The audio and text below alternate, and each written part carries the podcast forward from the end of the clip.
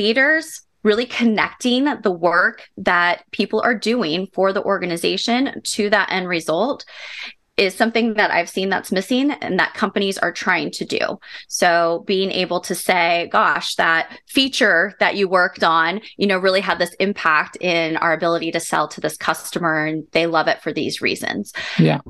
Having that brought to the table and really understanding the value that you personally are adding every day is so important. And not all leaders are adept at doing that. Welcome to the HR L&D podcast with your host Nick Day, CEO and founder of JGA Recruitment, specialist HR recruiters. Tuning into the HR L&D podcast will help you to discover strategic growth concepts, leadership development strategies, and the values and behaviors that drive organizational change and success. Together, let's empower our workforces, diversify our thinking, and achieve significant HR success. Hello and welcome back to the HR L&D podcast. My name is Nick Day, CEO at JGA Recruitment Group, and we're a specialist HR recruiter. Now, today I'm really excited to welcome a new guest to our show, someone who is very advanced in the world of not just HR, but also learning and development. Because today I'm joined by VP of People and Culture at WorkRamp, Meredith Fish. Now, Meredith possesses over 19 years of experience identifying and developing potential. And during this time, I think it's fair to say she's learned a number of valuable lessons, but one in particular that stands out above all the rest. Companies need to be more human, something we're hearing an awful lot about in the world of HR at the moment. And we're going to be tackling it right here right now on today's show. Now, Meredith believes in weaving both empowerment, belonging, and engagement into every fiber of the employee experience. And it's this vision of a workforce that makes her role as VP of People and Culture at WorkRamp really, really exciting because she now has the opportunity to work with clients to really show them the infinite power that lifelong learning and employee experience can have on an organization. She's grown teams from 130 to over 2,000 in the past, and I'm sure she's learned a lot of valuable lessons along the way. So we'll be getting into that, particularly from the perspective of HR. And she says that she's seen the rationale of, and I quote, I want to work in HR because I like people that often ends in a lot of disappointment and burnout because it sets up the HR practitioner to be disappointed by the reality that actually we don't always love everyone that we work with. Uh, or worse, they could be quite challenging, should we say. There can sometimes be a need for them to like us as much as we want to make them happy. And there's lots of complications around that we're going to explore today on today's show. So we're going to talk about why people can perhaps go into it for the wrong reasons, but more importantly, the power that can be had if you go into HR for the right reasons. So without further ado, let me welcome Meredith Fish to the HR L&D podcast. How are you doing today, Meredith? I'm great. I'm so excited to be here. Thank you so much for having me. Super excited today. A really exciting level of conversation today because this is on everyone's agenda at the moment. You're making HR more yes. human. Before we jump into that, though, I'm going to ask you one question. I ask all of my guests on, on the show, which is this: What do okay. the words human resources mean to you? It means somebody who is there as a coach and a guide, not only for that moment in time that you need them, but for your whole career. Love that. Love that. All the way through the employee cycle. Well, let's talk about that Absolutely. then. Because in HR, it may not be for everyone. I think I highlighted a little bit in my introduction there that one of your more mm-hmm. controversial points is actually that you may like people. That might mean that HR isn't for you. Tell me a little bit more about what you mean by that. I'm always concerned when I'm interviewing new professionals in the HR space and they say, I want to be in HR because I love people. And I think to myself, well, you're going to be sorely disappointed then. so if you're going into HR because you just want to be surrounded by people and that's where you get your energy, that's a great quality to have. I also think you need to be grounded in reality that while everybody might have really great qualities, not everybody is really great to work with. You're going to see the underside of being in a business. You'll see people lie, you'll see people manipulate, have poor performance, have poor performance and get paid three times as much as you. So you can become really disheartened. And I've seen those, especially those early in career. After six months, they come to me and they say, I can't do this anymore. Uh, either you know they've seen too much of the negative side or if they're highly empathetic you know you're helping employees through really challenging times. You can see them you know go through illnesses themselves deal with loss of loved ones and it just it wears on you. You know you go home and well most of us are already home. Yeah. Um, so you, you leave for the day and it's just, it's really hard. So you have to go into HR with a healthy balance of wanting to be there for people, wanting to influence, wanting to coach, wanting to help, but also know that it's not always going to be pretty. Now you've got, I mentioned introduction, 19 plus years in this world. You're embedded in the world of HR from the start. So I'm assuming this is speaking from experience. Would that be safe to say? There might be some listening to this going, Am I okay to say I don't like everyone that I support? Is that okay as an HR perspective? Tell me your your background has led you to this. I guess this thought process that says actually maybe yeah. that was the wrong reason that potentially I went into the profession. What what were your motivations? So I kind of fell into HR by accident. I was actually a journalism major of all things, and that required multiple internships. And so, one of my internships, I really wanted to learn just business in general. So, I worked for a major retailer and essentially ran a small business throughout the holiday season. And so, I had to interview and staff my own team. And the HR leader watched me and she said, You're pretty good at this. I think you should come work as my coordinator. And I was like, Great. You know, I'll make twice as much. I still have a year left of school. I'm paying for it myself. This is perfect. And I liked being around people. I still like being around people. But I quickly saw that, you know, I went in with this Pollyanna, you know, rose colored glasses attitude that this is going to be great. Every day is going to be fun. And again, quickly learned that there are some really hard things that come across your desk, whether it's, like I mentioned before, an employee going through something difficult yeah. personally or they're having poor performance or they did something nefarious. You're kind of dealing with all these things in addition to being a support to running the business, because one of the most important things for a successful organization is your people. So you have all these balls in the air and luckily I liked it and I liked the challenge of it. And you know, if you're not getting along really great with someone you're supporting, I like to think of it as a challenge. How do they communicate? How can I better communicate with them? What's holding us back from building a relationship? Have they had a poor experience with human resources in the past? And at the end of the day, you have to remember those of us in the USA, you don't have to sit down to Thanksgiving dinner with them. You know, you're not yeah. taking them home with you, you're not taking them home to meet your family. So you can leave it behind. And over time, that was the most important lesson I learned is that you have to give it space and not take everything personally. It's interesting there, just just listen to the words you've used. You said it's an interest lesson that I learned to take. So mm-hmm. maybe have you got some insight then into some of the consequences there might be for those that have gone into the wrong reasons? I'm not necessarily saying you are one of those individuals, but certainly you had to make that adjustment, right? By by learning to leave it at work. What are some of the consequences you've come across for those that perhaps have gone in for the, as you say, the wrong reasons?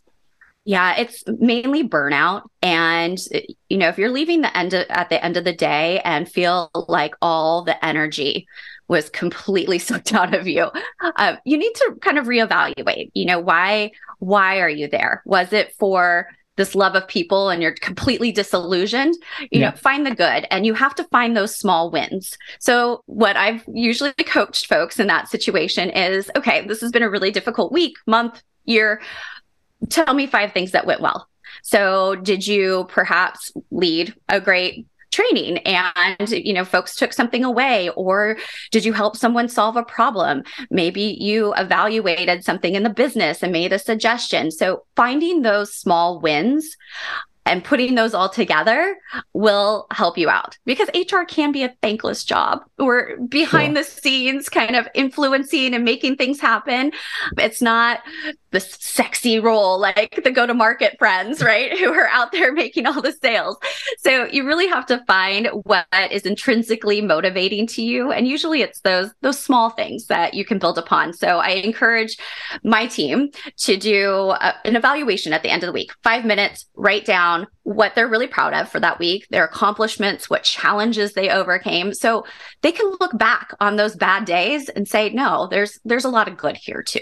Yeah, and so it's a bit like a work-based gratitude journal of sorts, right? So yes. reminding yourself of the of the wins. I think it's interesting. It, it throws up a question for me. I'm not sure your, what your take is on this, but you get a lot of reports saying we need to create a workplace culture where you, you feel comfortable enough, it's psychologically safe enough, we can bring our mm-hmm. whole selves to work, right? But I think that throws up an interesting challenge because from listening to what you've said, I would also argue if you bring your whole self to work, it makes you quite vulnerable potentially because you're going to take your whole selves back again. So, mm-hmm. in terms of that coping strategy, often we've got different identities, and I know that um, this is a lot of work that you, I'm sure you've done with your own team. But th- I've got the Nick at the podcast host, I've got Nick the MD, Nick the dad, Nick yeah. the father. If I'm being strict, you know, whatever it might be.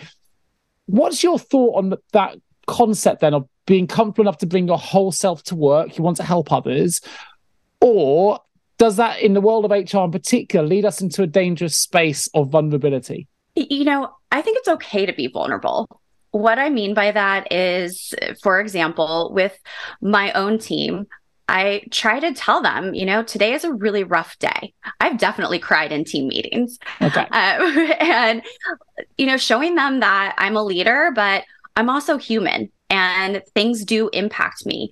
I think that allows your colleagues, your team, those with whom you're working to let their guard down a little bit and understand that it's okay to have feelings and emotions. Now, my disclaimer, my little asterisk okay. is in a professional, productive way.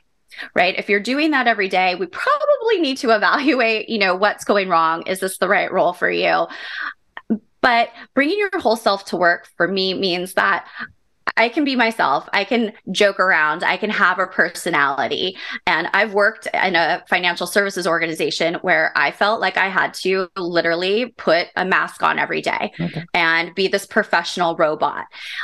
We've morphed now into we can you know, bring our personalities to work, talk yeah. about things that are interesting to us and motivating to us, and be able to show when, you know, maybe things aren't going right. And I think that helps everyone out with that imposter syndrome that we all have as well. Yeah, I can understand that. I know that if I'm doing a good meeting, like it makes me excited. I know if I'm going mm-hmm. to a bad meeting though, right, and you know it's going to be bad. Like I'm as ang- I swear I'm as anxious about that as the individual that knows they're having the meeting. Like it's not something that we just don't like to address. It makes us feel the same as the experience we're trying to deliver. I guess with that thought process in mind, what would be the makeup in your experience of someone that would have the right personality traits, whatever it might be, that would make up the perfect HR professional, if such thing even exists. yeah, I was to say if that I don't know if that exists. um, I would say some of the key qualities. Yes, you do have to like being around people. However, you have to be grounded in reality to know that people are going to disappoint you. And you have to be able to be okay with investing time in someone and having them disappoint you or not return that investment. So as long as you can put space between that, you'll be successful. Also, someone with a high level of emotional intelligence. Sure. Being able to read the room, sit on a, a Zoom call with someone and read reactions and adjust to the according to the music played. You know, you don't want to be doing some kind of hip hop beat while someone else is salsaing. Yeah. So you have to be able to really understand and communicate in the way that someone wants to be communicated with. And also, I think it goes under recognized that those of us in HR are critical to the business. We should have an interest in having business acumen, understanding not only the organization that we're in, but the market that we're in, the macroeconomics of it all, and being interested in that and using that knowledge to then influence the business to be successful. So, as long as all those things sound exciting to you, I think you'll be a great HR professional. I love that. You know, the reason I love it, I wasn't sure you were going to go there at the end. I was thinking, I was listening to your answers, thinking, oh, these these skills, I, I, you know, I'm in agreement with empathy, good IQ, uh, EQ, understand mm-hmm. all of that. But these are all soft skills. I was like, where are the hard skills coming in here? And maybe that's the mm-hmm. bit there. You mentioned the business element. Yeah. That's, I guess, potentially the way that stops you from making a decision for of being, let's uh, say, for example, in a meeting and you're scared to offend, the other person starts crying. You've got to make a hard decision regardless, right? And if you know the business elements yeah. there, it helps you to follow through with that decision. It's not just thinking about the individual, it's thinking about the bigger whole, right? What are some of the other harder skills then we need to consider, in your view, that makes a, mm-hmm. a great HR professional? The ability to consume and analyze data. That is something that is so critically important. You know, you can do all types of programs and all these warm, fuzzy things, but what's your return on investment? you know, are you retaining people at a higher rate? Is your business more successful? Are they more productive? So those analytical skills i think are very important so the ability to consume and analyze data a tactical skill that goes under recognized as well is excellent business writing you're going to be writing emails you're going to be writing business proposals business cases all types of different things and that's something that I've recognized that those who are strong writers and strong communicators in general are more successful. And depending on where you want to go, and this is probably softer skills, so I'm backtracking here. That's okay. Um, but but strong executive presence. So the ability to deliver information, communicate in a way that is polished and professional so people actually hear you. Sure. Sure. I think that's relevant as well for the modern HR professional at the minute. I mean, we're trying to, HR professionals at the minute are spinning so many plates. There's so many mm-hmm. trends that come in. You know, I would say you, have got to try and manage a, a, a good ED&I scheme. You've got trying to manage organizational development, people going to global workforces, and you've got the employee issues of day to day. You know, you've, you've obviously had to go into new businesses like WorkRamp. Tell me about some of the experiences you've had in going in and sort of trying to understand a culture, but then also change it if it needed changing to make it more empowering, more belonging, which I know are things that you're really passionate about. Tell me a little bit about your mm-hmm. own journey there in, in, in that move something executives and leaders do wrong is come in hot with some kind of idea of what they want everything to be and try to implement it quickly. So, my methodology is to observe how am I seeing people interact in meetings?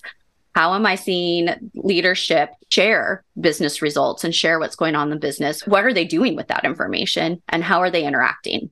Are they giving each other direct feedback? Is it more like whispers in the corner? Okay. And after observing, I kind of come up with my own idea of what the culture is and okay. what gaps there might be.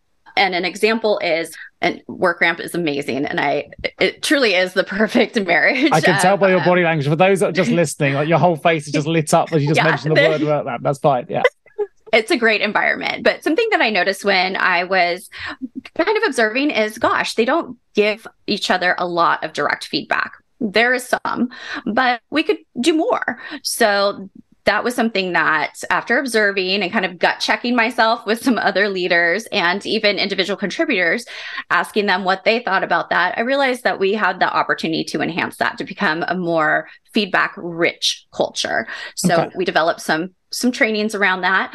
Also you can't change a culture overnight. So you have to figure out what are the business results i want to obtain where is our culture now? And what do we need to infuse into the culture in order to obtain those business results? So, even though you walk into an organization and the culture might not be something that you're like doing backflips over, it, it might be getting the business results that the organization wants. Sure. Uh, but really tying things to that end goal is critically important. Sure. Well, yeah, and it sounds like a brilliant example. It sounds like you've had to get buy-in for you know a relatively what might sound like a, a straightforward, simple change, but can actually have a huge mm-hmm. impact. That improving that feedback loop, right, for for stuff. I have to ask the question because your whole face lit up when I asked about work. it's a great place to work. Tell me about why it makes it a great place to work. There'll be people listening to this going, you know what, I love HR, but I don't love where I work. And what does a great place to work feel like? You know, it's a bit like watching a Disney movie and you see love and you go, that's what love feels like. But we all hard to find right? Your face lit up. So tell me about why why WorkRamp ticks a lot of those boxes for you. First of all, it was the product. I have this HR background. I've led learning and development teams. It's a great learning management system. So that was the first thing I looked at is is this product even good? And it's sure. great. So that check that box what I loved about it immediately, just from the interview process, and I had been at my prior company for nine years. So I obviously really enjoyed that organization yeah. as well. But it was the leadership team and how much they really listened and were open to new ideas and open to feedback and alternative ways of doing things that I was like, yes, I can go in there, make suggestions, influence the business, and really make an impact. Something else that I loved is that they already had great foundational elements and I haven't had to do a whole lot, you know, right. on the DEIB front. They it was it's an inclusive environment. They had great programs. We have strong ERGs and folks genuinely want to help each other.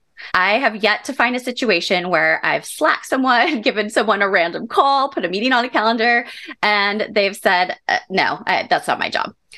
Everyone is super willing to help and jump in and learn that is so unique to be able to find anywhere. And it's truly like my version of a Disney movie. I'm Snow White.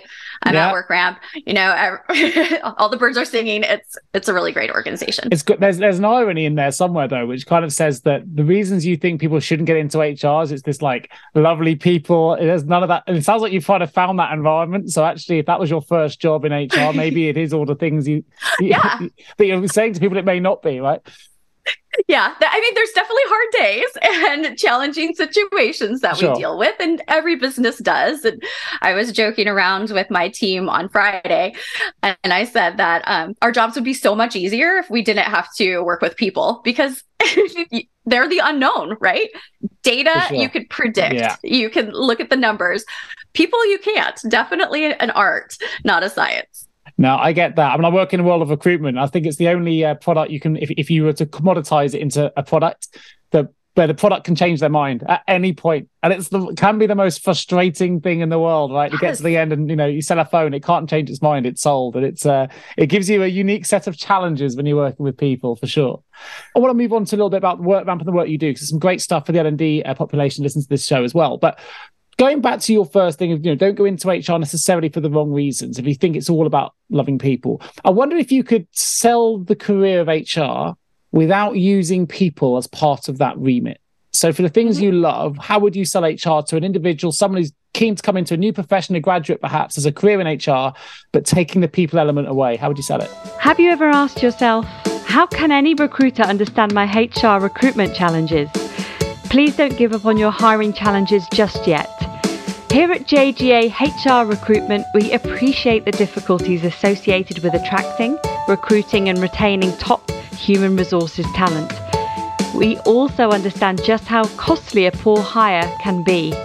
JGA HR Recruitment would like to partner with you to help you overcome your hiring challenges. Contact us today on 01727 800 377 or visit jgarecruitment.com to find out more. I would sell it on you have the ability to influence the business. Can I use the term others, except for yeah. people? um, you have the opportunity to influence the business through others, through data, through workforce planning, and to see that end result. So if you like driving value and seeing a return on investment of your own time, HR is a great career because Love that's that. truly what it's all about. That's the back of a book written right there. There you go. in the future. But let, we mentioned at the start, your VP of People and Culture at WorkRamp, clearly a business you love working for, a fairy tale business almost.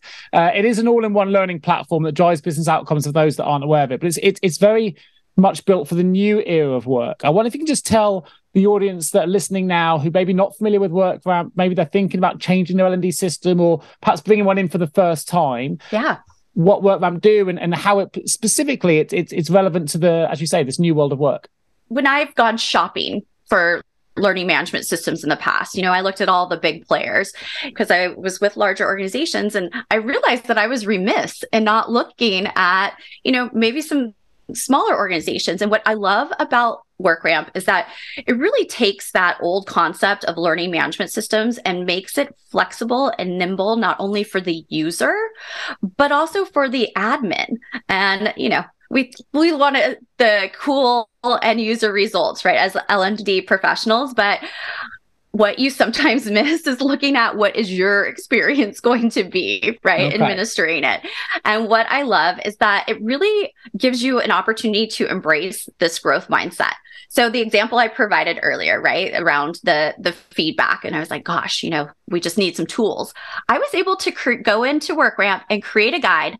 I hadn't been trained yet because I was still relatively new, and I was able to figure it out and get a guide done in like a day so it's user friendly. It's really the opportunity to make your business unstoppable because as you see different gaps, you can build content and build a program that really drives business results.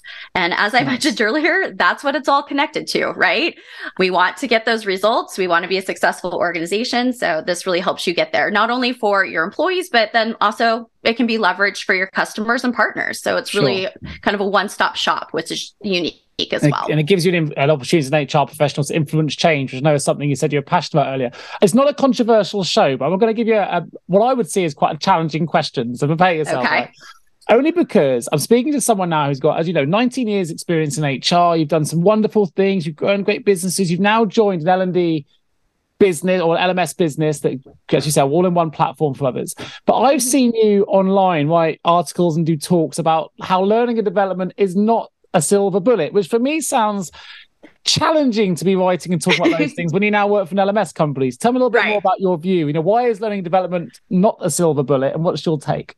most of the HR and L&D professionals out there listening probably have had this experience where you're having a conversation with a leader and they're addressing a problem. So let's say that you know, I'm not getting the pipeline I need. I need a training.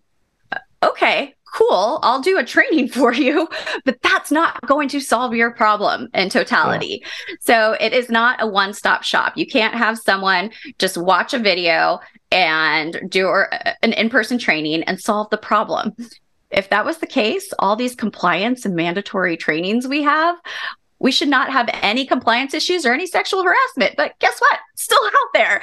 So it's not going to completely solve your problem. You really have to take this holistic approach and have that leadership buy in and move beyond the training, right? Really identify what is the root cause of this problem. So, that analytical mindset, be an investigator, address it by creating a thorough learning program and then determine how you're going to measure results and who's responsible for that and driving that continuation throughout the business. Because all of us as HR learning development professionals we can't sit next to our employees and whisper in their ear and say remember that training? Yeah. You know do it that way. So th- there has to be more to it so it has a place, but as you say, it has to have more to it. So let me uh, let me tap into that. Then you've got the HR angle, the HR brain that's been an experience that's been there for many years of growing companies. You're now at the cutting edge of LMS tech, working for a tech company. What are some of the, I guess, common HR and or L&D practices that perhaps were in place pre-pandemic. And I know I want to kind of come away from the pandemic being this sudden change thing, but it mm-hmm. has advanced the world of HR and L&D yeah. significantly that we're not seeing anymore that significantly changed that are that are I guess you're seeing more and more now and that we perhaps could be quite excited about in the future. Let me paint a picture for you. I'll take you through my whole Love history of learning and development. Visual learner. That's good. So yeah. when I first started out, and this is totally going to date me, but you all already know how long I've been in HR. So I've been in recruitment okay. for 20 years. We must be sims. That's fine. I'll take that. It's all right. It's all good. So, you know, training back when I started out, we sat in a room, a break room or a training room, and someone wheeled in the TV and the VCR and they popped in a tape and you watched it, you signed a form that said you did, and you went about your day. Right. And that was pretty much it. And thankfully, right, it's morphed from then to really going beyond just that in person training or that video to incorporate practicing on the job, doing some social learning, and really doing that approach of the 70 20 10 model. So 70% of your learning is on the job and experiential. 20% is social learning, so teaching others, learning from others. And that 10%, that's the self paced learning in the classroom, that instructional element. Yeah. So we really need to lean heavily on all three to incorporate a, a thorough program that's going to be successful. Okay. We're seeing in the news at the minute in the world of HR in particular, I'm sure it's the same for L&D as well, that you know, performance now is not about necessarily what you earn. It's about finding value and purpose in what we do. It's not mm-hmm. working mm-hmm. from here, but working from here. I'm putting my heart at the moment. You know, we need purposeful work to have productive work. And we know studies show that the more purposeful we are in our work as employees, actually, the bigger the impact on bottom line. So, uh-huh. what can HR professionals do now to ensure the work they're doing and the employees they're servicing or serving, should I say, are continuing to find purposeful work and they say that they never stop learning, never stop growing? Are there practices and things or, or processes that you've seen work particularly effectively in, in, in that area? Mm-hmm. So, in HR, I think it's really important to have that connection with leaders and with those kind of on the front lines, making sure you're having those conversations to understand what are the skill gaps that we're seeing? Yeah. What is preventing us from being that much more successful. And then taking that information and developing a strategy to address it. So taking that blended learning approach, what what resources, what tools can we give them? Um, do folks need mentorship? Do we need a better onboarding program? So, really understanding what those elements are that are missing and creating a plan to address it. And then something that we often forget measuring those results. So, what data can we con- collect? How can we analyze it to make sure that we're doing the right things? Are you, are you seeing any particular trends in relation to that in terms of that purpose. So, you know, mm-hmm. certainly in the UK, I, would say probably 24 months ago, uh, DEIB would be really strong. I'm not saying it's not at the top of the agenda now; it should be, but it's it's lost a little bit, in my my opinion, of its pace that was there two years ago. Mm-hmm. We're now seeing a lot more uh, attention being given to wellness at work, flexible working, which is slightly moving a little bit away. What are the trends you're seeing in the US, and what are you most excited about? And you know, how's how's the HR landscape evolving stateside compared to how it is in the UK? Yeah, I think that we're still very much invested in DEIB and in wellness and really this idea of psychological safety, like we discussed earlier. I think something that we're really focused on is making sure that people understand what they're doing for us here. So I'm sure for you, when you're recruiting, you share why companies sure. are interested in a particular candidate, right? And that makes the candidate excited and want to go work there. Like, I can add this value. We forget to re recruit our own employees. Leaders really connecting the work that people are doing for the organization to that end result is something that I've seen that's missing and that companies are trying to do. So being able to say, gosh, that feature that you worked on, you know, really had this impact in our ability to sell to this customer and they love it for these reasons. Yeah. Having that brought to the table and really understanding the value that you personally are adding every day is so important. And not all leaders are adept at doing that. So that's something that we're really focused on is connecting the work to that end result and really having folks see their own value. Nice. And last question before we open the vault then. You've, you've 19 years in the world of HR, a fantastic career, some really exciting challenges. And this is a big, big, audacious goal we'll go ahead for now. What would the world of HR look like for you in a perfect world 19 years on from now? Oh gosh, um, as I'm sitting on a beach drinking a margarita, reflecting on absolutely, my, yeah, my Always, yeah, career. definitely. Um, that's okay. By the way, retired by then. you just you just summed up my target, so that's fine.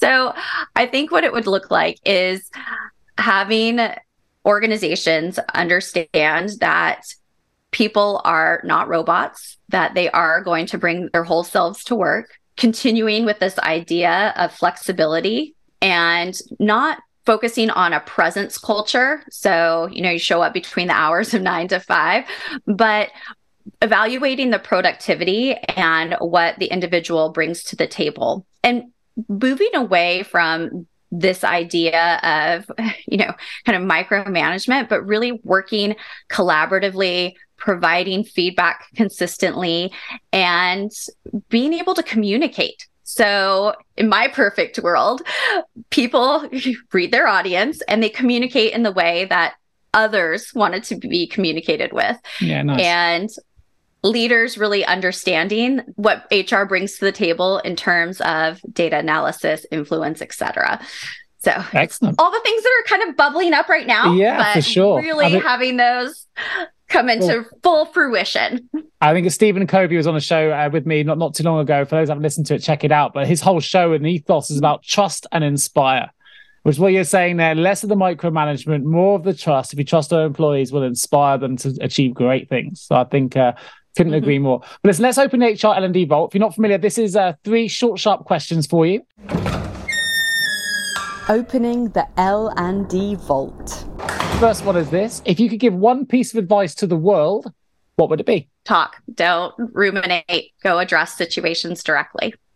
Fantastic. it sounds so simple, but we just don't do it enough, right? We definitely don't. And, you know, I can already think of this weekend times that I probably didn't even do it with my own kids. So I think that's the most important thing. Great response. Love that. I'm not sure we've had that one before either. And it's so true. If you had the opportunity, what advice would you give to a younger you just starting out in this new world of work? I would remind her that um, she can do it. She's capable, not to let imposter syndrome silence her and really make sure that build on that confidence and those small wins. Nice. I'm actually going to pause the third question just for a minute. I want to just, if you don't mind me asking, there'll be a lot of people listening to this thinking Meredith sounds confident, she's knowledgeable, she's vibrant, you know, lots of energy. How could she possibly ever have suffered from imposter syndrome. But would you mind just expanding a little bit on you know that that that area of that time in your life when perhaps you did struggle and how you came through that? Just yeah. I'm not don't take us too far on a tangent, but I know that it's a yeah. big thing at the minute, and people are struggling with this in the world of HR. And you seem to be to be someone who's absolutely managed to tackle that demon and and are, are, are you know flourishing now. So if that's okay. Yeah, absolutely. So I think I'm very good at hiding it. I still feel it today. I definitely even talked to my kids before this podcast and said, I'm so nervous. So I think how I've learned to work through it and the most impactful things that I've learned is that you're not the only one, and I'm not the only one who experiences it. We're all trying to figure it out every single day. And I have a sticky note on my computer that says, Your anxiety is lying to you because it's a constant reminder that you have to kind of push through. And something that really has helped me is having mentors or even colleagues I can talk to about it. You know, I fortunately am still close with my former team from my last company, and I'll message them and say, okay, I don't know what I'm doing. I have no clue. And, you know, we all kind of support each other. So find your village to help you through those moments because none of us know what we're doing. And we're all trying to figure it out every day. Well, thank you so much for sharing that. And there'll be others out there, as you say, feeling the same way. I think it's a huge credit to you that you can reach out to your past team. I think that speaks volumes for both the HR leader that you have been in the past and for the HR leader you are now as well. I think you've shared some brilliant insights with us today. And um, yeah, uh, thank you for sharing. sharing. That's really, really powerful. Uh, last question in the vault then is what is the guiding principle or behavior that you've seen in every great leader that you've worked with? they're great leaders, try to treat everyone equally. They don't jump to conclusions. They ask the right questions and they come up with a fair response and result and you know just being open to that and not reactive I think I that, that. So we can ever ask for, right? Something. Someone that yeah. is fair and communicates, linking back to your first first thing. Absolutely brilliant. Well, look, if there are those that want to find out more about WorkRamp, as I said, an all-in-one brilliant LMS solution, uh, there will be a link in the show notes you can go directly to, which is workramp.com.